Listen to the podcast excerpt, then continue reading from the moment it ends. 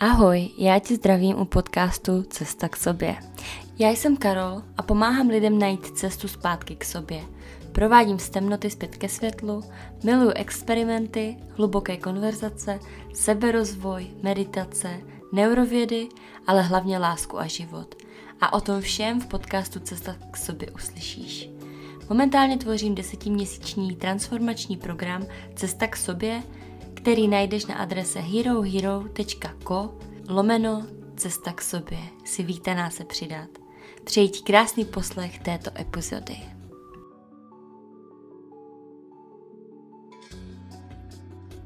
Já bych řekla, že jsem ráda, že si přijala mé pozvání. Já jsem tě vůbec nepozvala. Jsem ti řekla, že nahráme podcast. Ani jsem se tě neptala. A vytáhla jsi mikrofon. A vytáhla jsem mikrofon, takže vlastně děkuji, že to se mnou děláš. a uvidíme, kam se, to, kam se ta naše cesta tady toho podcastu povede. Dobrý den.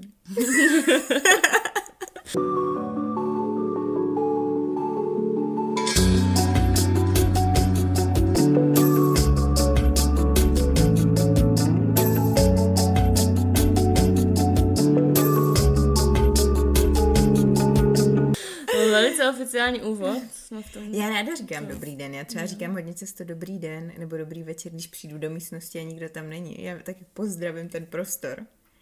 To se mě hodně lidí směje, já, já kamkoliv Dělám přijdu. Taky. taky to děláš. Jo. A To nedělají všichni. No, já jsem to vě, třeba většinu svých partnerů jsem to naučila, podle mě je to fakt hezký, nebo třeba když dlouho nejseš doma, třeba celý den a pak přijdeš, tak vždycky přijdu a řeknu dobrý den. No, já taky. A někdy řeknu i, jak se tady všichni máte. Někdy mi někdo odpoví. ne, to ne, ale ne, tak, nestalo se ti ještě. že mi někdo odpověděl. No. No, že se občas třeba něco hejblo, nebo No, nějaký no, zvuk byl, tak to se, mi, to se mi stalo.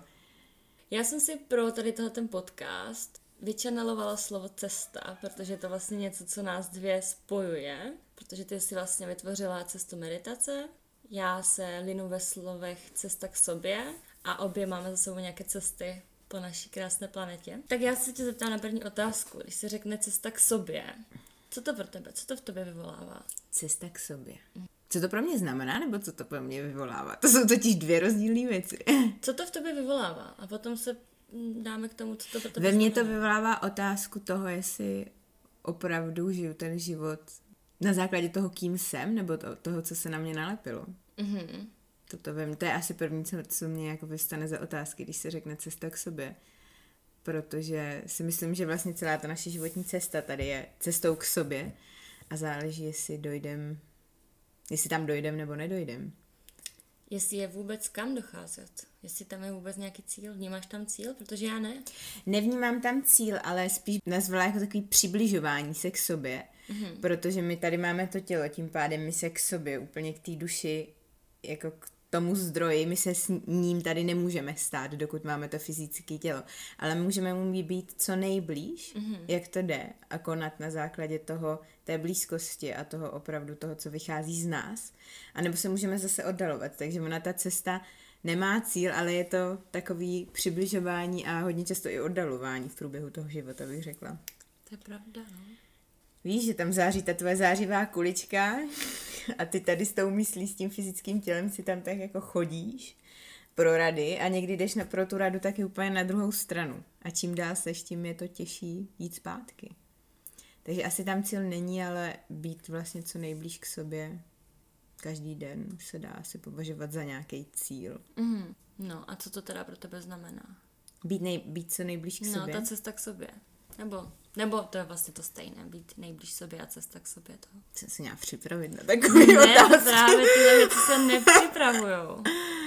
Hmm. Pro mě to hodně často jako docela dost náročný dávat tady ty věci do slov, takže mi dej vteřinu. Nacít se. Hmm. Pro mě cesta k sobě znamená, nebo tak, jak já ji žiju, nebo snažím se žít, je to jednat v lásce, v té absolutní lásce, k sobě i ke všem ostatním a ke všem situacím, což je mnohdy často náročný, protože tím, jak máme spoustu těch ublížení a spoustu těch vrstev na sobě z toho našeho života, tady toho nebo těch předešlých, tak hodně často nejsme schopni rozpoznat tu absolutní pravdu. Takže ta cesta k sobě pro mě, pro mě znamená dělat práci tady na sobě ať už je to vnitřní nebo vnější, kultivace těla, mysli a ducha, tak, abych vždycky k té absolutní pravdě byla schopná dojít. Mm-hmm. Protože hodně často my si to v ten moment neuvědomujeme, že jednáme proti sobě a zjistíme to až následně. Což je většinou ten první krok, že takhle něco zjišťujeme až po tom, co se to stane. Většina z nás se snaží dojít do toho bodu, aby se to vůbec nestalo a my už jsme si to um- uvědomili předtím. Takže to je pro mě to, abych ve všem vždycky našla tu absolutní pravdu v každém svém jednání, v každém svém kroku a jednala jenom pro to nejlepší tady pro sebe, protože když jednám v tom nejlepším pro sebe, tak je to nejlepší i pro, pro všechny ostatní. Mm-hmm. Absolutní pravda. Co si po tím člověk má představit? Všechno a nic? Všechno a nic. Absolutní pravda. Pod tím si představuju já... Rezonanci? Já třeba bych možná řekla takovou tu jako autenticitu a rezonanci. To není, protože když se řekne pravda, tady z toho na pohledu lidí, tak je to přesvědčení. Tak je to přesvědčení. Hmm. A to třeba takové to jakoby zákon, jo? Je tady z toho našeho pohledu pravda. Hmm, to Přitom pravda, ale to no. není pravda, protože každý má tu svoji pravdu jakoby jinou. My se o to opíráme, spoustu věcí asi takhle jako funguje. Hmm. Ale aby si posluchači jakoby ne, nepředstavili, že tady je jakoby jedna pravda a tu mají jakoby následovat všichni a že všichni dojdou do stejného bodu. Jednat v souladu s tím, co člověk z hlouby duše, z toho srdce cítí. Mm. Protože ono je to někdy... Já asi možná bude dobrý, když dáme třeba příklad nějaký, protože to je, to je hodně často dobrý, že když ty se třeba pro něco rozhoduješ, pro, dejme tomu, nějakou schůzku s někým, s kamarádem, s kamarádkou, mm. tak uh, a třeba už to máte dlouho naplánovaný, ale stane se něco v tvém životě, uh, že ty se s tím člověkem nechceš potkat z jakýhokoliv důvodu. Tam, mm. tam nemusí být nic nic takového hmatatelného, jako třeba jsem nemocná nebo něco takového. Ale najednou to necítíš. Tak jednat v té pravdě, opravdu říct tomu člověku, takže být nech, pravdivý. Nech, jo, být pravdivý. Mm-hmm. Nechci s tebou jít ven, protože to teď tak necítím. Mm-hmm. A to je celý. Nevymýšlet nic. Jenom dávat ven, protože my máme ten úžasný dar, to, že máme tělo a máme smysly a máme i řeč, že my můžeme ty věci tady nějak zhmotňovat, protože i ta řeč je jako zhmotnění mm-hmm. něčeho. Ale my už jsme se naučili tak lhát a neuvědomujeme si, že je to lhaní, že si vůbec nezvědomujeme, že vlastně neříkáme pravdu. Prostě říct tomu člověku, hele, já s tebou nechci jít na to kafe, protože se mi nechce. Protože mm-hmm. teď to prostě necítím a necítím to. A ne, není to tak, chci být sama, mám tohle, nebo chci radši dělat tohle. Ne, ne prostě nechci. To je celý. A říct to tomu člověku takhle, surově. A samozřejmě my to neuděláme, protože máme strach z jeho reakce. A ona ta reakce hodně často přijde, protože ten člověk má na sebe nalepený stejný ty věci, co máme my. Hodně často, takže tam přijde nějaký odpor. Ale myslím si, že jediná cesta, jak právě dojít k sobě, je to začít interpretovat tady na tom světě tu pravdu, kterou my cítíme a říkat to Pravdivost. prostě tak, jak to je. Samozřejmě je fajn do toho zahrnout i nějakou empatii, protože ne každý je na to připravený, ale nevymýšlet si, nelhát, ne, nedělat kličky, prostě nechci tady být, tak jdu pryč, to je celý. Hmm. Jsem zjistila, že pro tebe ta pravda, o které mluvíš, znamená to stejné jako pro mě autenticita jo, a integrita. Jo. Hmm. jo, a je vtipné jakoby tohle pozorovat, že každý, že když se řekne pravda a potom si to vysvětlila, tak až potom jsem pochopila, co myslíš. Mm-hmm. A mě tam zase vyznívá jako pravdivost, autenticita, integrita. Jo, a vlastně takhle často jako posloucháme, že vlastně si myslíme, že ten druhý o něčem mluví a máme tam takové to jako, myslím si, že vím, co myslíš a potom, když se to rozebere víc do hloubky, tak zjistíš, že vůbec nevíš, hmm. o čem ten člověk jako mluvil. To je pravda. A tohle se asi děje hodně často. To se děje hodně často, protože my neposloucháme proto, aby jsme slyšeli, ale abychom dali odpověď. Hmm. A to je myslím si, velký zádrhel lidstva, protože hodně často ty vůbec neposloucháš toho člověka, abys ho slyšel, ale abys mu dal odpověď a svůj názor, což mm. To samozřejmě už zase odvádí od té pravdy. Protože my cokoliv říkáme, tak vychází z našich zkušeností a z našich poznatků tady na té zemi a přetransformovat tu naši řeč je jako fakt těžký. A když jsem se odnaučovala říkat třeba nějaký slova, mm. tak to bylo dost náročný. Vem si, kolik lidí používá třeba jako jako tohle, jako jako, jako, jako, jako, jako. Hmm. Všichni říkají jako, jako, jak, jako by, jako by, jako by takhle, no. A co to je? Nic, no. To není, to není realita. Říkat věc, to je, všichni, co to posloucháte, zkuste pozorovat, jak často říkáte jakoby nebo jako. Já to říkám asi hodně často. Jo, říkáš, ale ne tak často, jako jsem se třeba jsem se setkala v prosinci s, jedn, uh, s jedním člověkem, který mm-hmm. to říkal v každý větě několikrát. Ale vtipné je, že když mluvím anglicky, tak to prostě neříkám. Neříkáš like? Mm. You know, like. mm. Ale asi ne tak často jako v češtině. Protože to nemá... A to je ten rozdíl, protože jsi ten jazyk naučila, až už byla vnímavější. Vždycky, vždycky říkám kind of. Hmm, kind of. I like you, kind of. to je super na tom učit se i cizí jazyk, třeba když jsi starší mm-hmm. a už máš něco za sebou, protože ty už se učíš hodně z toho jazyka, to, co se chceš učit. Je to pravda. A v té češtině, tak tam si nevybíráme. Tam to na nás padá ze všech stran. Z rodiny, ze společnosti mm-hmm. a tak. No. A je to obrovská změna, když tady ty slova vynecháme ze svého, jsem chtěla říct jídelníčku. ze, Taky může být. ze svého slovníku. Hmm. Je třeba i mě mluvit víc vědomně a pomaleji a uzemněněji. Uzemnit se předtím, než jako řekneš něco. To jsem nikdy nedělala, začala jsem to teď praktikovat. A je to, je to jiné. Ono totiž máš hodně často pocit, že ty lidi chtějí tu odpověď hned, což většina lidí chce. A já jsem se to naučila při těch vedených meditacích online, co mám. Mm-hmm. A prostě tam sedím třeba minutu se zavřenýma očima, než něco řeknu. A vůbec to tam nevadí. A nikomu to nevadí, nevadí. no. Protože ale chci říct Nikdo to, co, to, to, co chci říct ze mě a chci mm. to říct v těch slovách, aby to bylo co nejvíc pochopitelný pro tu druhou stranu. Samozřejmě každý si to vezme trošku po svém, ale já můžu dát do toho tu snahu a ten čas, to, abych to interpretovala tak nejlíp, jak umím. Protože samozřejmě, když to vyplivneš ty věci často hned, tak, tak řekneš, tak se tam ještě víc odrazejí ty tvoje vzorce. Protože máš naučený a ty naučené věci jsou pro nás nej, nejlehčí. Tak kdybych ti řekla, najednou dělej prostě o 10 cm delší kroky. jo, než, než děláš normálně tak ti to asi moc nepůjde a budeš nepůjde, muset no. hodně se zastavovat, o hodně nad tím přemýšlet a měnit to a než to změníš, Ale je tak to, to trvá roky. experiment. S těma krokama. Mm-hmm. Že nad čím vším člověk může být vědomý a co vš- ze vším, s čím vším si vědomě může hrát. Se vším. No se vším. No, a to je právě to, pro mě meditace. Je to, no je to krásné. Je, je to, to krásné. Je to krásné. Já jsem se tohle naučila u čištění zubů a mytí nádobí. Jo, to zbyla ty, to to říkal. Aha. Já jsem se nad tím taky nedávno zamýšlela, protože, protože... ty to říkala si u té tvojí meditace, ne? Jo, říkala, hmm. protože mm. já jsem tady ty dvě činnosti fakt nesnášela. Mně to přišlo jako hrozná ztráta času. nádobí je tak strašně boží. No, a nebo, nebo to je hezký příklad, protože to podle mě všichni znají jak spěcháme u čůrání.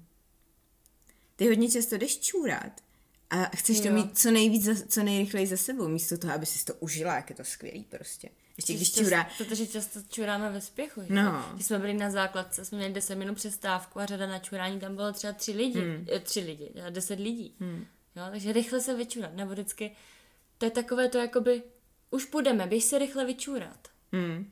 Takže... A to je, to je neuvěřitelný, jak my tohle máme zdeformovaný. Tak jo. nečůrejte rychle, užijte si čurání. Užijte si to do poslední, jako my se ani nedočuráváme. Třeba hodně často zůstává v nás právě ta toxická moč, která nese jako nejvíc těch toxinů v sobě. A potom máme různé ty problémy. zápaly. Hmm. Hmm. No a čištění zubů, já jsem to měla s tímto samým, mě to hrozně nebavilo, vždycky jsem si říkala, že tak hlavně ať už si vyčistím zuby. Hmm. A pak jsem si říkala, jak, ča- jak často si čistím zuby, kolik času v životě mě to zabere. Zjistila jsem, že docela dost tak si říkám, to já si můžu tak užít ty Přesně. dvě nebo tři minuty, může Pojď to být to skvělý. No, tak Dá tu vášeň do všeho. Mm. Já jsem taky třeba měla problém s tím, že ježíš, já se musím odlíčit večer, jo, mm. takové to. Věnuj ten čas sama sobě. Prostě si to užij. Mm. Užij si to. Ta postel na tebe za ty dvě minuty počká. Jsou to dvě minuty. Nedělej to prostě s tím, s tou negativní emocí, ale já říkám, ježíš, já jsem zapomněla odličit, tak já ještě jdu tam. Je, super, ještě si jdu udělat svoji večerní rutinu. No a ono, ty to nemusíš dělat, ty se do toho hodně často nutíš jenom proto, že by se to mělo. Hmm. Tak se tam jsou dvě možnosti. Buď se rozhodneš to dělat a dělat to vědomě a užít si to, anebo se na to radši vykašli. Hmm. Protože my potom nejsme vůbec přítomní a myslíme na to, že už budeme v posteli, že už tohle a jsme furt za pět minut, nejsme teď. No, je to tak. Potom, když umýváš to nádobí a teče ti ta voda po těch rukách, tak si připravuješ o takový jako prožitek. Pojďme si to užívat. To je velice očistný proces, Mhm. to mytí nádobí. Nedokážu si představit, kdy jsem to tak měla nastavené, že se milo nádobí až po jídle a všechno nádobí. Ale můj bývalý partner mě naučil to, že během vaření i myju nádobí a dokud není umyté všechno jako hrnce a co se používalo při vaření, tak se nejí. A já jsem si to tak fakt přivlastnila a jí se mi mnohem lépe, pomaleji, protože my jsme žili ve spolubydlení a tam mm-hmm. si nechceš jakoby dovolit pro ty ostatní, že tam necháš ten bordel a pak se budeš v klidu najíst, tak mě osobně to působí stres, když vím, že jsem tam ně- něco nechala a teď vidím, o, oni si chcou jít taky najíst, takže já bych se nenajedla v klidu. Mm-hmm. A když si to uklidím, vyčistím ten prostor i pro ně, tak je to pohoda. A vybudovala jsem si k tomu takový jako tenhle ten vztah, že si fakt jako myju nádobí už při vaření a cí- cítím se mnohem lehčí i u toho jídla. Zajímavé, já jsem se tohle zase odnaučovala. Protože jsem to měla přesně takhle nastavený. Mhm. Mm-hmm. A, ale to jsem měla naučený od své mamky. jo. A to pro mě to byl extrémní stres. Někdy to dělám, protože záleží, co vařím za jídlo. Je jídlo, který se vaří dlouho a já si můžu mezi tím umít všechny ty No prkínka a tak. A to je super. To je boží. No ale pak jsou jídla, jako třeba těstoviny, které se dělají tak nějak rychle a teď těstoviny chceš jet čerství, protože když stojí, tak to není dobrý. Asi to nejde vždycky. A teď jsem poslední dobou jako konečně našla to, že to mám prostě jak kdy a v obojí je v pohodě, protože já jsem dřív byla taková, tyjo, a teď musím hlavně umýt všechno nádobí. Mm. A strašně jsem se vystresovala a pak jsem došla k tomu jídlu úplně, hlavně, že je to umytý. tak to se mi ještě a teď se můžu v klidu najíst, no. Ale to je tím, že u mě to byl fakt vzorec z dětství mm. a u nás se doma jako celkově hodně hrotí, teď jsem to říkala jako, hrotila se u nás hodně doma čistota a celkově hodně věcí z čistotí jsem musela očišťovat. Paradoxně, spousta lidí se učí uklízet, že jo, a to a No mě to naučilo extrémnímu jako bordelaři, bol, bordelaři, bo, prostě bordelaření. Bord, bordelaření, no. Protože u, u nás to bylo tak moc v tlaku, že jsem potřebovala prostě vypnout a být v tom bordelu. Hmm, někdo to tak je. A máš to taky tak, že když máš v sobě bordel, tak máš větší tendence mít Bordel, Bordel okolo okolo. sebe. Mhm. Mhm. To si myslím, že je docela příznačný jako skoro pro každýho. Je, ale spousta lidí si to neuvědomuje. Mm, No já si to uvědomuji a vždycky mě dá hodně vel, zabrat to zvednout tu sílu. A jakmile začnu uklízet prostor, tak se začne uklízet Čistit i ve mně. Mm. Jenže potom my máme tendenci skákat do toho extrému. A ne, já, já to mám hodně, že bych nejradši uklidila všechno. A teď se tak zase to overwhelmed, já, Jo. já furt nemám to slovo v češtině, teď jsme se bavili. To asi není. jako Pře, Přehlcení? přehlc, jo, že se toho přehltím a najednou chci udělat všechno.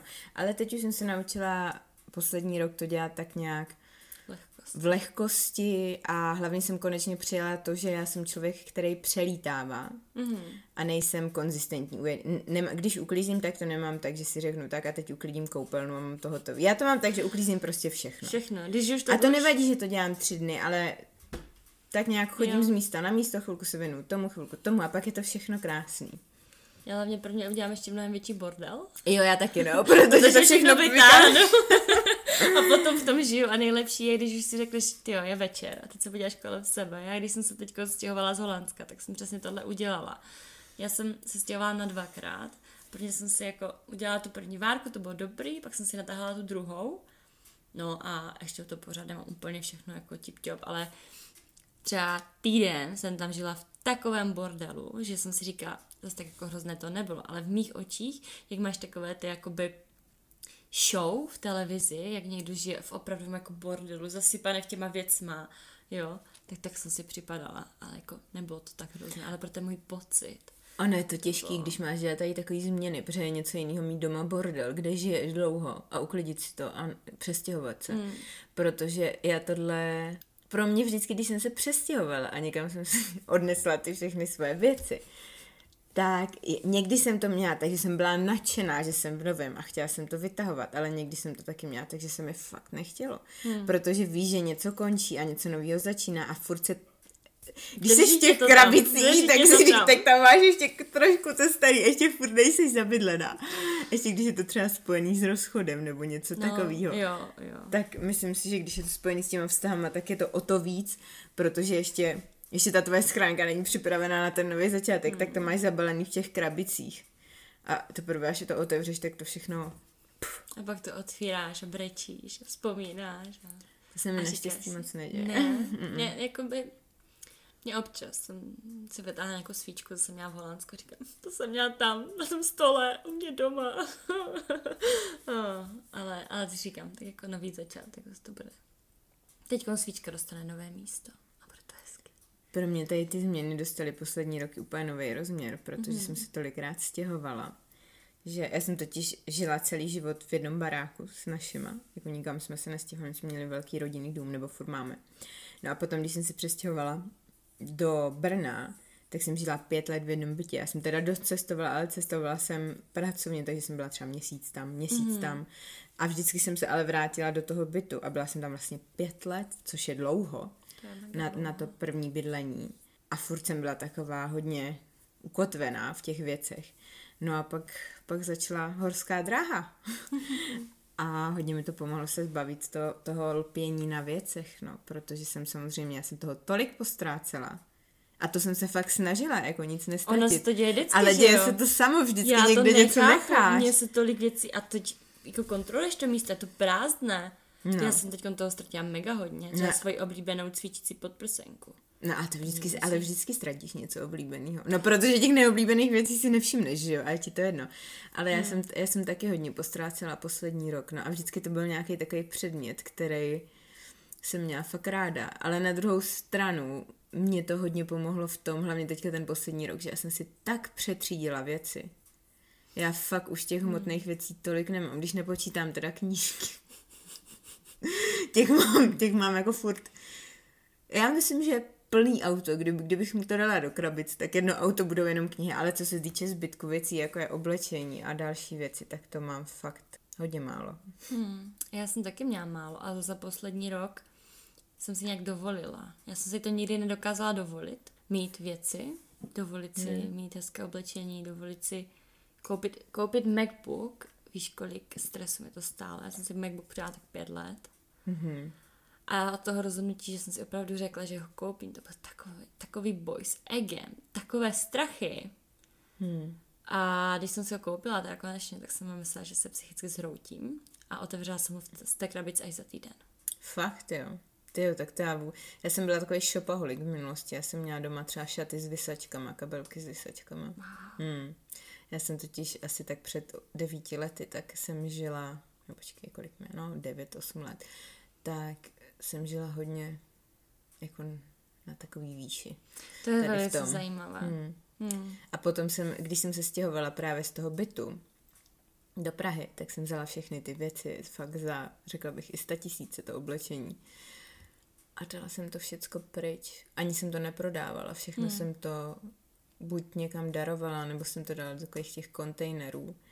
A Já všechny Versace. Neumím, nedám, jako, neumím prodat, protože já tomu mám prostě navázanou tu energii. Já jsem v tom neměla to, zavázaný no, nic. Ale jakoby, když to někde, jakoby, když to prodáš, tak se ti zase dostane nějaké peníze zpátky. A já jsem si říkala, jo. to už prostě nechci. Já toho chci si zbavit a nic od toho nechci zpět. Já jsem to Konec. taky tak měla, no, že jsem dělala velkou jako konečnou čáru za vším, co, co, za vším, co bylo. A to bylo tak očišťující. Já jsem ten byt já jsem takový ten člověk, který dělá všechno na poslední chvíli, takže já jsem byt po pěti letech žití začala čistit asi čtyři dny předtím, než jsem se měla stěhovat a nedělala jsem nic jiného. Já jsem každý den nosila třeba sedm IKEA tašek mm-hmm. pryč. Mm-hmm.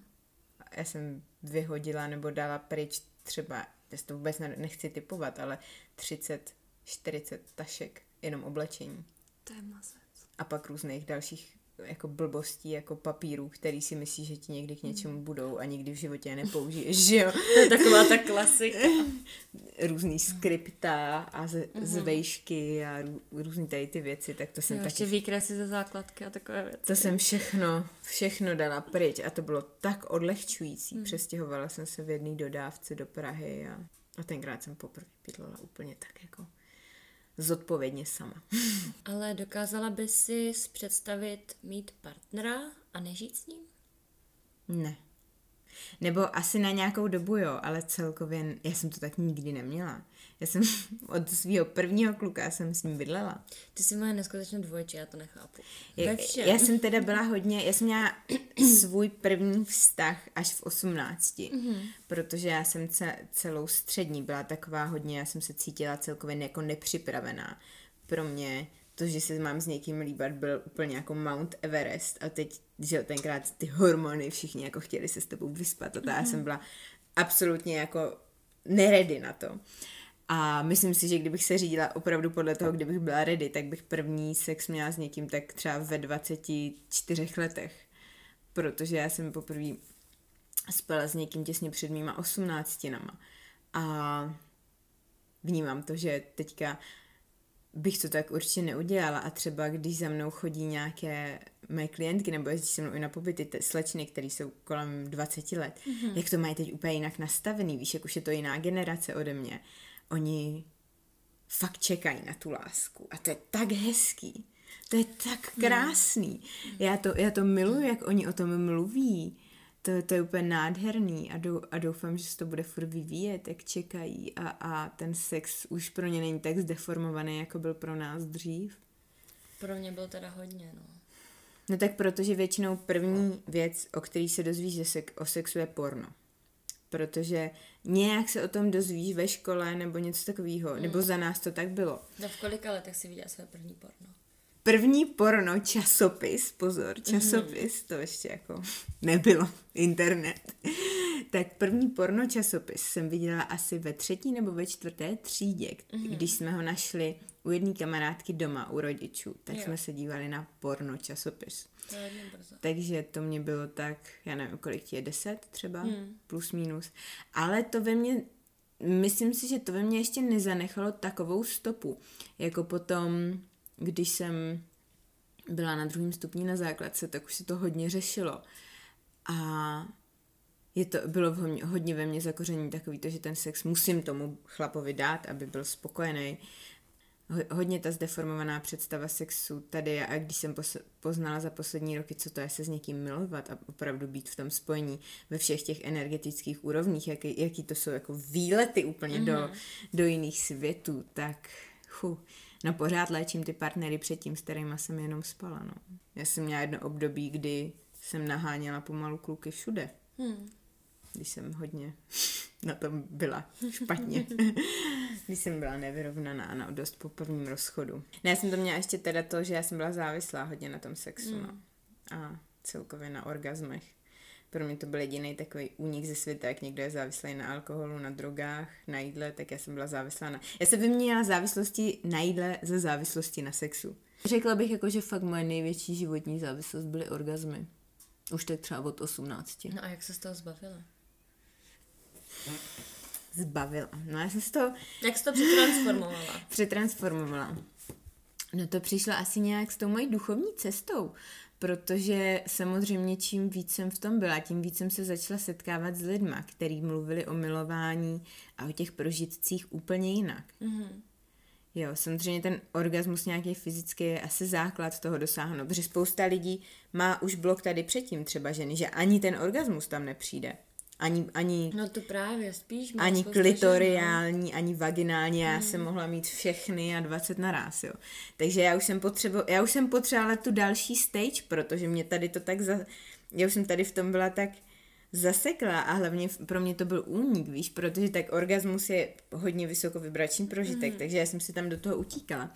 No ale když jsem slyšela tady to vyprávění o vědomím milování a tak podobně, tak jsem si říkala, ty na tom asi něco bude. A pak mi moje ségra říkala o knížce Vědomé milování. Mm-hmm. Dokonce mi ji mi dala. A mě ležela asi dva roky, jak jsem si říkala, taká blbost. Vůbec jsem se tomu nechtěla věnovat, víš, jako celkově. Já jsem si říkala, co, já tady mám 20 orgasmů za 10 minut, tak co mě někdo může učit. Mm-hmm. Takže já jsem tenkrát byla taková, že ano, už se nemám kam posouvat tady v tom. No ale pak jsem s mým bývalým partnerem jsme tak nějak dospěli do bodu v tom vztahu, že jsme hodně už absolvovali i různé ceremonie s medicínama, hodně jsme pracovali spolu v různých meditacích pomocí tantry a tak. A najednou si říkáme, ty asi to musíme posunout tohle. Tak jsme otevřeli tu knihu, kterou jsem měla už doma několik let. No a začali jsme to zkoušet, to bylo takový vtipný, že jo, protože tam prostě návod, přečetli jsme si to a pak jsme šli do té postele to dělat a, a zkoušet to. Ze začátku to moc nešlo, ale pak se to změnilo a já jsem tenkrát poprvé pocítila, já nevím, jak to popsat, ale celotělový vzrušení. Mm-hmm. Že to nebylo vzrušení jenom na té fyzické úrovni, protože hodně často, když je člověk vzrušený, takový to nadržení, tak ono to je takový hype, který když neudržuješ, tak padá. Ale to, to při tom vědomém milování, to je úplně na jiný úrovni a jde to hlouběji a hlouběji. No a potom s tím dalším partnerem, tak s tím jsem to dost kultivovala. No, takže díky tady tomu jsem, se, jsem to nějak přetransformovala, ale stejně pořád tam pro mě byl ten únik. A změnilo se to v momentu, kdy jsem si uvědomila a pocítila jsem, jak extrémně mě to energeticky vysává, protože nedokážu tu energii udržet. Protože jo. ti to vystřelí a potom spadneš, ale spadneš níž než tam, kde jsi začala. Jenže u toho vědomího milování to tak není právě. Tam, tam, když se s tím člověkem miluješ, tak to je úplná extáze, která mm. nekončí a nekončí u toho jednoho momentu. Já nevím, jak je to s hormonama, ale to je asi jedno, to není důležitý. Ale ty tam zvyšuješ prostě tu vibraci. Vib, vibruješ, vibruješ, vibruješ a jsi úplně, úplně jinde. To je jak když si dáš nějak, nevím co, nedokážu to k ničemu přirovnat ale tohle mě naučilo to, že já se musím naučit kultivovat tu svoji sexuální energii tak, abych ji dokázala udržet a mít furt nahoře a ne padat, protože jsem to neuměla bez, bez toho orgazmu a tenkrát jsem začala hodně pracovat sama se sebou a prošla jsem si tím mentoringem, kde se vlastně to věnovalo jenom sexuální energii. No a to mě naučilo s tím něco dělat a zvyšovat si tu energii i i během toho života a mít takový orgasmic, mít třeba orgasmický pocity při čemkoliv, co děláš, mm-hmm. v mhm. bolesti a přetransformovat všechno do té, do té orgasmičnosti, protože to je třeba to, jak by žena měla i porodit dítě, že jo? Mm-hmm. mít ty orgasmické porody, ale my se s tím neučíme pracovat, bohužel, v životě. A když jsem viděla orgasmický porod poprvé, já jsem si říkala, no tak to, to chci zažít. Takže s tím musím začít něco dělat teď, jo? To, to už je ono, když se asi rozhodneš, když už jsi těhotná, tak už je na to docela pozdě, když s tím předtím nic neděláš. No, to určitě. Ale na druhou stranu těhotné ženy jsou o dost vnímavější a jsi trošku v jiném stavu doslova. Mm-hmm. Takže tam to jde líp, ale já chci zažít orgasmický porod. Já, já věřím, že můj porod bude, jestli nějaký bude, úplně totálně transformační zážitek. Tak jo, tak se přesuneme tady z toho tématu k cestě meditace. po, po orgasmu k meditaci. Po orgasmu k meditaci. Ty jsi vytvořila program Cestu meditace. Mm-hmm. Proč? Proč? Mm-hmm. Protože chci změnit svět. A proč? Jasně, Proč chci změnit svět? Mm-hmm. To si nemyslím, ale cítím už od malička, že se mám přinést něco a trošku zvýšit tu vibraci lidstva. A já jsem si furt myslela, že na to nejsem dost dobrá, až pak jsem si uvědomila, že všechno, co mám, už potřebuju. Mm. Tak jsem se rozhodla, protože mám spoustu zkušeností, eh, které mi byly předány od různých mých učitelů a mistrů a celkově ta moje životní cesta mi je předala, že si myslím, že stojí za to to sdílet. Mm-hmm. Kdo by se měl na tu cestu s tebou vydat? Úplně každý, kdo chce něco změnit. A je rozhodnutý. Tam je důležitý to rozhodnutí. Já vždycky všem lidem říkám, ať už ke mně jdou třeba na mentoring nebo cokoliv se mě píšou, eh, cokoliv se mě ptají, takže se musí rozhodnout a musí si za tím rozhodnutím stát, protože ty, když se pro něco rozhodneš, tak samozřejmě potom na té cestě k tomu ti jsou do, do té cesty dávány různé překážky. Mm-hmm. Protože ty se snažíš něco změnit a to ego, ta mysl to nechce změnit, protože mysl a naše ego miluje jistoty. A i když jsou ty jistoty takový, že se v nich cítíme špatně, i když třeba jsme v toxickém stavu, v kterým se cítíme blbně, i když jsme Eh, v jakýmkoliv životním rozpoložení, že se cítíme na, na hovno, tak v tom máme ale jistotu. Takže my, když se začneme, eh, rozhodneme se měnit, tak tam často přijdou překážky ve formě nějakých uh, bolestí a náročných situací a hodně často my si řekneme, tak to je znamení, že to nemám dělat. Mm-hmm. Mm, jenže to je přesně to znamení, který ti ukazuje to, co musíš absolvovat, aby ses k tomu dostal. Takže důležitý je vždycky na začátku všeho udělat rozhodnutí a pevně si zatím stát. Ať se děje cokoliv. Mm-hmm. Samozřejmě jsou rozhodnutí, které vycházejí z mysli, které vycházejí ze srdce. A, ale vždycky já všem říkám, že jakýkoliv rozhodnutí udělají, tak je správný. Protože se pro ně prostě rozhodli a jinak to nebylo. S tím souhlasím. Takže rozhodnout se. A já věřím, že ta cesta může vyléčit cokoliv, co člověk potřebuje léčit a je rozhodnutý udělat tu změnu. Protože spousta lidí chce změnu, ale nejradši by ve svém životě nezměnila vůbec nic. Hmm. Ty velké změny jsou náročné, protože je těžké je integrovat. A proto třeba tu cestu jsem udělala takže na každý den. A já věřím, že ten program ty lidi může provázet roky, protože v tom je toho tolik, yeah. že si myslím, že opravdu to není na měsíc, ale je to na roky. A, a vůbec není třeba podle mě nutit se každý den do toho.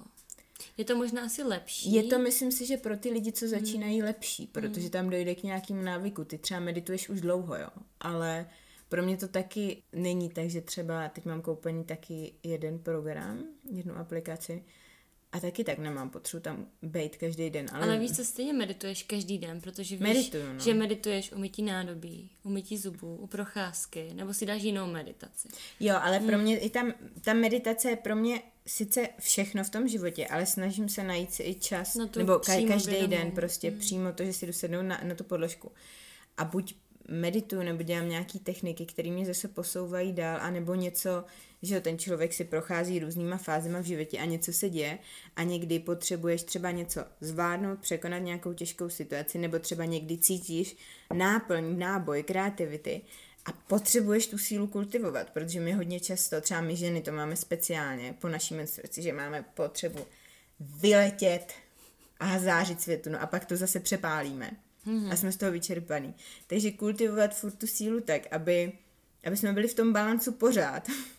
a to je to náročné. A to je to, co já dělám třeba v sobě nejvíc meditací, abych to držela v tom balancu a nelítala mi ta energie nikam moc ani doprava, ani doleva. Protože ono samozřejmě, i když to jde hodně do té expresivity, třeba té radosti, tak i to toho člověka vyčerpá.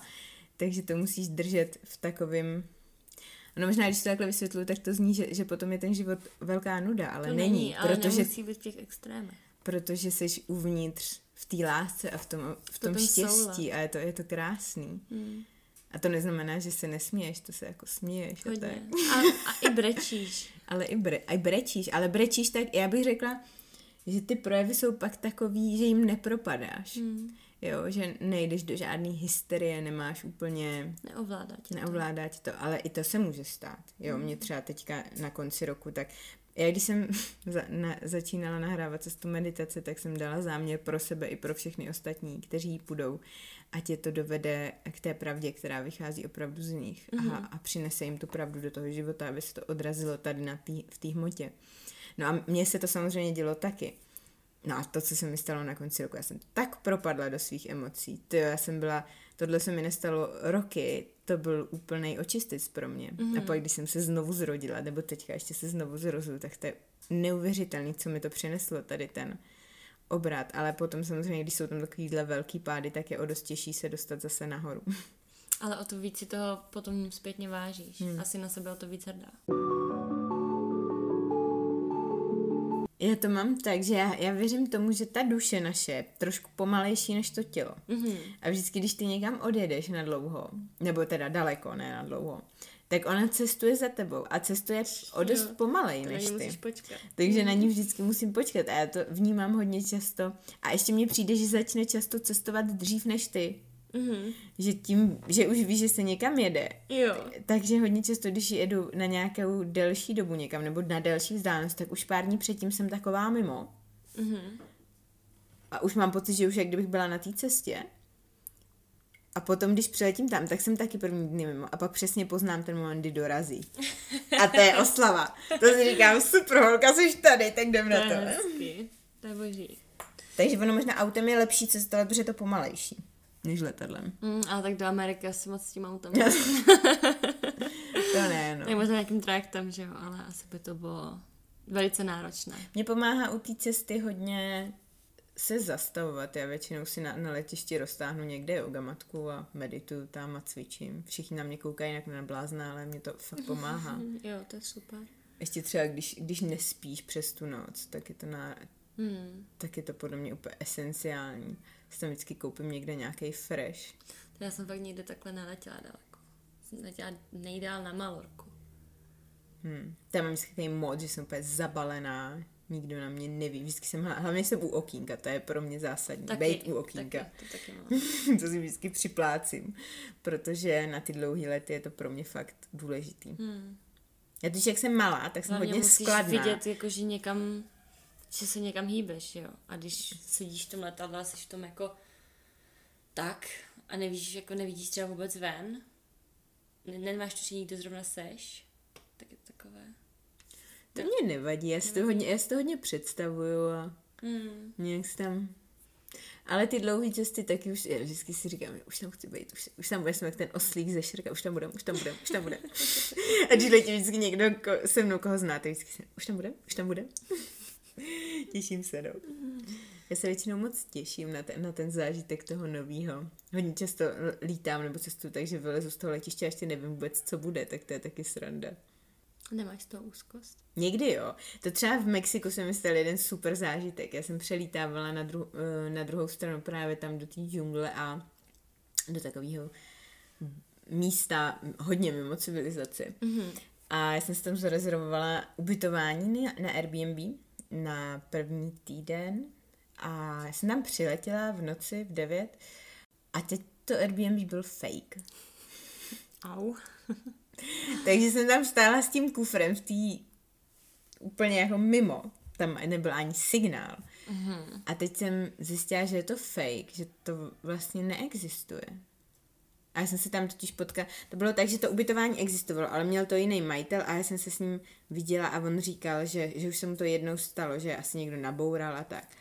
No, tak jsem si říkala, no tak co budu dělat? Pak jsem tam potkala jednoho Kanaděna a ten mi naštěstí pomohl a nechal mě u, mě, u sebe přespat první, první noc. V noci jsem chytla u něj brutální schýzu. Mm-hmm. Že on, on vypadal trošku tak, byl asi o 20 let starší než já a bydlel jako fakt na takovém místě, kde nikdo nebyl, měl tam takový mříže a já říkám, ty jo, tak ten mě tady teď, to je jasný, ten mě znásilní a zabije. Takže jsem celou noc nespala, nakonec teda se nic z toho nestalo, furt jsem se snažila to prodechávat a uklidňovat mm-hmm. všechny tady ty moje strachy. A ještě to tam bylo takový to, že tam byly prostě všude šváby a yeah. prostě hodně, hodně velký punk, no.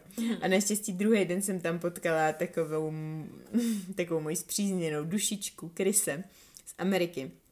On byl napůl američan a napůl mexičan, což mi úplně zachránilo život, protože já jsem, se, já jsem tenkrát mu říkala, že jsem prostě na tom takhle a že potřebuji pomoc. a tak on, on mi pomohl. Já sice umím španělsky, ale neumím španělsky tak moc dobře a já ještě jsem z toho byla docela dost smutná, takže mě hodně pomohlo to, že jsem tam s někým mohla chodit jo. a chodili jsme tam po domečkách a hledali ubytování no a pak jsem našla ubytování u jednoho mistra, jedn, jedn, jedn, jednoho umění který byl úplně úžasný a to by se vlastně nikdy nestalo, kdyby tam to ubytování nebylo fake, takže u toho cestování jako se stávají takový fuck upy někdy, ale já si myslím, že ti to vždycky posilní. Je dobrý, mm. je dobrý mít aspoň, já nevím, jak to říct, ale mít tu odvahu říct těm lidem, že se něco děje a že potřebuješ pomoct, říct si o pomoc, protože pomoc, no. hodně často, nebo vždycky mně přijde, že ty lidi ti chtějí pomoct stačí si o ní říct. Je to pravda. No. Nebo aspoň mimo tu Evropu. Možná tady v Evropě to zase tak není. Máme trošku takové jako úzkosti hlavně historických důvodů. Hmm. Že nevěříme no lidem. Nevěříme hodně. No mě se teďka třeba stalo, když jsem byla s kočičkou u veterináře, ona měla ten záchvat a fakt, já si myslím, že jí zbývaly jako minuty života, mm-hmm. než by se něco stalo. A já jsem byla u toho veterináře a prosila jsem tam jednu paní, jestli ona tam šla s pejskem kvůli nevím, co mu bylo, byl prostě veselý, skákal, byl prostě při životě. A já jsem jí prosila, že si myslím, jako, že jí fakt zbývá pár minut života, úplně se slzama v očích, jestli mm-hmm. by mě mhm. pustila. A ona mi řekla, no to ne, já tady už taky dlouho čekám. Wow. Tak to mě, ten, to mě hodně, já jsem si říkala, ty jo, do zůsty. Ale zase byla pravdivá. Ona ne, ona, ona mě na to řekla, já taky spěchám. Já říkám, ale já nespěchám, mm. ale ona tady umírá. Mm. A nechala tě nebo ne? Ne, nenechala. Hmm. Ale cítila jsem z ní, že je z toho v prdeli vnitřně. Hmm. Ale ne, jako ty vzorce jsou prostě tak... Ty vzorce jsou tak silný, že u některých lidí prostě to ne, nezvládnou to změnit tenhle život. Nedají to. Že to se teďka děje, že jo, hodně poslední dobou jako lidi třeba umírají, protože prostě ta jejich duše volá do, po změně, ale nedají to. Nedají to, je to prostě moc těžký pro ně v tomhle životě. No. A nebo umřou vnitř, vnitřně a dožijou to tady tak nějak jako tělo bez duše, no. Ty mrtví duše, mrtví vztahy, to je tady všude okolo nás. Ale naštěstí je už je hodně živých. Je, no. To který se, se šíří. Je to hezký. Mě to moc baví potkávat poslední dobou jako lidi, kteří, hlavně při tom cestování, já jsem potkala tolik lidí s tolika zkušenostma a, a tak moudrý lidi. To je neuvěřitelný. To je neuvěřitelný. No. A nejlepší je, že každého, koho potkáš, tak to vlastně potkáš sama sebe. Nějakou svoji část. Mm. A každý, každý člověk v tobě něco otevře, proto je tak důležité se vlastně i s lidma potkávat, protože člověk na sobě může krásně pracovat vnitřně, hmm. sám, zavřený a doma někde v chaloupce. Ale je to mnohem jednodušší, než na sobě pracovat. A potom se stýkat s těma lidma Čili a pracovat i s tím. No. A pracovat těm částem v něm, co si ty, v nich, co si ty. Jo, to je náročný, no, ale zároveň je fajn si stanovit hranice. To jo. My, my jako lidi podle mě dost málo posloucháme. Hmm. ale někdy, když třeba fakt poslouchám někoho, tak nebo čtu, že tak čtení je taky podobné jak poslouchání a jsi fakt přítomný, tak ti tam hodně začnou ty věci zapadat. Já jsem třeba začala poslední dobou poslouchat podcasty, takže si sednu a poslouchám podcast. Jo, že dřív jsem vždycky někam šla, Na vařila jsem něco. Vařila, přesně, uklízela. Ale teďka jsem začala poslouchat ten Deja Blue podcast mm-hmm. a tam často rozbírají tak hluboký témata. Ale tam je hrozně super se dívat na to video. No já je, nevím, je, čím já to, to je. Miluju to. Koukáš na dva lidi, jak mluví, ale to naprosto Já boží. to miluju a hlavně ona, ta Blue, má skvělou jak gestikulaci a fakt, když se koukneš teďka na ty její nejdomější videa, tak já to taky mám ráda a právě je, je, je hodně hezká, no, taky se mi moc líbí. No a vždycky, když na ně koukám, tak a poslouchám, tak to mě, jako ke mně to dolíhá úplně jinak, než když u toho dělám dalších 30 věcí. Mm. Pak třeba mám podcasty, které jsou jednoduchý pro mě na pochopení, tak u toho můžu něco dělat. Ale už jsem vlastně, už je přestávám poslouchat, protože jsem zjistila, že to poslouchám jenom kvůli tomu, abych, něco abych, abych třeba jenom nevařila, že Mm, takže, mm. takže radši jenom vařím. Nebo hodně často jsem začala taky poslední dny dělat to, že si pustím hudbu, sednu si a poslouchám hudbu. A mně to přijde super. Jako samozřejmě to člověk z začátku nevydrží dělat hodinu, ale třeba 10 minut, ale já mám interprety, který moc ráda poslouchám a já jsem nad tím takhle začala uvažovat asi před tři čtvrtě rokem, kdy, mm-hmm. já nevím, jestli znáš sama Gereta, Mm-mm. tak já ho moc ráda poslouchám a říkala jsem si, ty to je člověk, který mi do, do života vstupuje každý den a každý den mě pozdvihává a chtěla jsem ho nějak podpořit. Jo, protože tím, že si ho pustím na, na Spotify, nevím, jestli jim z toho něco dál, myslím si, že asi ne. Nevím. To je jedno, jo. A chtěla jsem ho nějak podpořit, nějak jako finančně. Tak jsem uh, ho začala si platit na Patreonu mm-hmm. a říkala jsem si, jak je to skvělý. A říkám si, to já do toho dávám teď už tu energii zpátky, tak proč já si nedopřeju ten čas s ním? A začala jsem On ještě to dělá se svojí přítelkyní. Začala jsem hodně často si jenom sedat a poslouchat je. Třeba jednu písničku nebo dvě. Mm-hmm. A je to moc hezký, protože když poslouchá člověk tu hudbu, která tě se tě dotýká opravdu hluboko na té duši, tak je to moc krásný strávit ten čas jenom s tím, si sednout a poslouchat. Protože oni v těch spoustu interpretů v těch písničkách říká hodně hluboké věci. To je pravda. I v tom to... mainstreamu. Já když občas slyším nějaký pop, co třeba zrovna jede, tak si říkám, to, to je hustý, co tam říkají v té písnice. Hmm. Jak je to hluboký. Některé věci ne, ale no, ne, neříkám věcí, všechny, no. Věcí, ale něk, některý A nebo to tam možná tak ani není myšlená, my třeba tam vidíme to. To je taky možný, no. Když potom začneš hledat smysl ve všem. A vidíš ho všude. Jakože všechno má smysl. No všechno, to je všechno je vel, jedna velká skládačka. Je to, to je jedna velká synchronicita. je to vždycky baví, jak si něco představu. A to, jak jsem ti včera říkala, že si představu, jak někde jsem a pak tam jsem a sedím tam a říkám si, tak to je fakt hustý. Přesně hmm. takhle jsem si to představovala. Jo, to je krásný. Jaký to vůbec pro tebe bylo chodit s někým, kdo mluví cizím jazykem? Pokud si jako ti dva lidi rozumí, na nějaké energetické a duševní úrovni, to to moc nehraje ani tu roli, jakým prostě jazykem mluví. To je pravda. To je, hej, to je hezký, no. To, to jsi řekla hezky. A nebo taky máš na druhou stranu lidi, kteří mluví stejným jazykem a si nerozumí. Jeden mluví o tom, druhý o tom, oba mají jako pocit, že mluví o tom stejném, ale každý mluví o něčem jiném. Hmm. Že se to nepotkává a prostě... No, a jaký to teda bylo? No. Jak, jak jsi to vnímala? Co pro... Já už třeba si nemám představit, že bych měla budovat vztah s Čechem. A nevím, jak bych jako měla mluvit v těch vztazích jako s Čechy, protože já jsem si teď vytvořila nějaké svoje vzorce, jak jsem představila ty staré vzorce, jak se chovám ve vztahu. A ta energie nová, já ji tam mám zakodovanou v angličtině. Jo, aha. A to byl tvůj první anglický přítel, nebo už jo, někdo no, předtím byl? jako první, první první zahraniční. Mm-hmm. A tam ještě je vlastně uh, ten rozdíl, že jeho jazyk je holandština, můj jazyk čeština a máme spolu jako oba tím druhým jazykem. Mm-hmm. No, že to není tak, že třeba jeden pro toho jednoho je to angličtina jako první jazyk. Že? Ale ze začátku to bylo jako velice zajímavé, nevěděla jsem, jak třeba komunikovat některé věci, protože jsem prostě neměla nacítěna a teď i cítíš ten kulturní rozdíl. Přitom to není tak daleko, ale kulturní rozdíl je prostě obrovský. Jo, že teď vidíš svoje dětství, víš, jak tebe rodiče vychovávali, jak k tebe měli přístup a jak ty se v tom vztahu chováš. A teď vidíš, ten druhý je prostě úplně jinačí. A ty jsi to za znamení? Já jsem rák. To jsi hned po mně. Uh-huh. A já vůbec nevím, co, co je rák, ty já, já, ty znamení, já jsem ty znamení zatím nějak moc neobjevovala, já totiž tím, jak je nás hodně, tak jako ve mně. Jo, jo, jo, to tak už stačí docela to moje znamení, chápeš? Protože je jich tam docela dost. Je jich tam dost, no, ale já to chápu. Já, mě to začalo volat teďkom, protože já jsem začala vidět ty souvislosti mezi těma znameníma a jak to já mám z toho mého pohledu. A já třeba nejvíc si sedím s blížencema. A je to proto, že mám největší zastoupení blíženců v mojí celé chart. Prostě mám tam nejvíc aspektu blížence.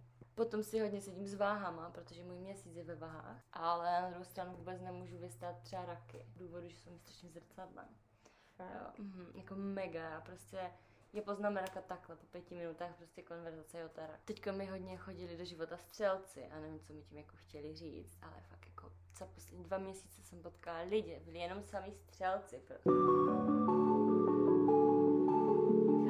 člověk, když se má špatně, tak no. místo toho, aby to změnil hned, když je to ještě jednoduchý, že jo, tak, tak se v tom cyklí a úplně se v tom jde, jde hlouběji, hlouběji, no a pak se musí zvedat úplně z toho dna, místo toho, aby když jako sejde o jeden schod, tak si řekla, dobrý, tak, tak jsme tady, už, už přece tohle umíme zvládnout, tak jdeme nahoru, akorát máme furt pocit hodně často, že, tak, že ty změny musí být strašně těžký, já sami si je děláme těžký protože spousta lidí je vědomých už na takový úrovni, že vnímá, že to jako dělá v tu chvíli špatně, že když na někoho řvu, tak na něj nemám řvát, nebo že když jsem nasranej za nějakou blbost, tak to nemusím dělat.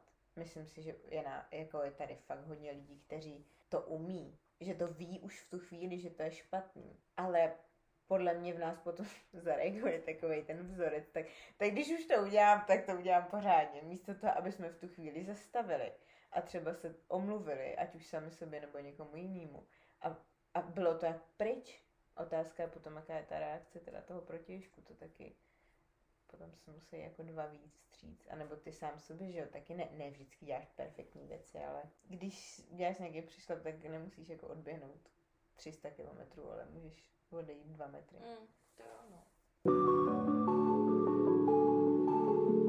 Tak jo, když se s tebou budou chtít lidi spojit, jak to můžou udělat a co jim můžeš nabídnout? Můžou začít meditovat a spojovat se sebou. Mimo tělně. Eh, ne, to si dělám srandu, ale můžou to dělat taky.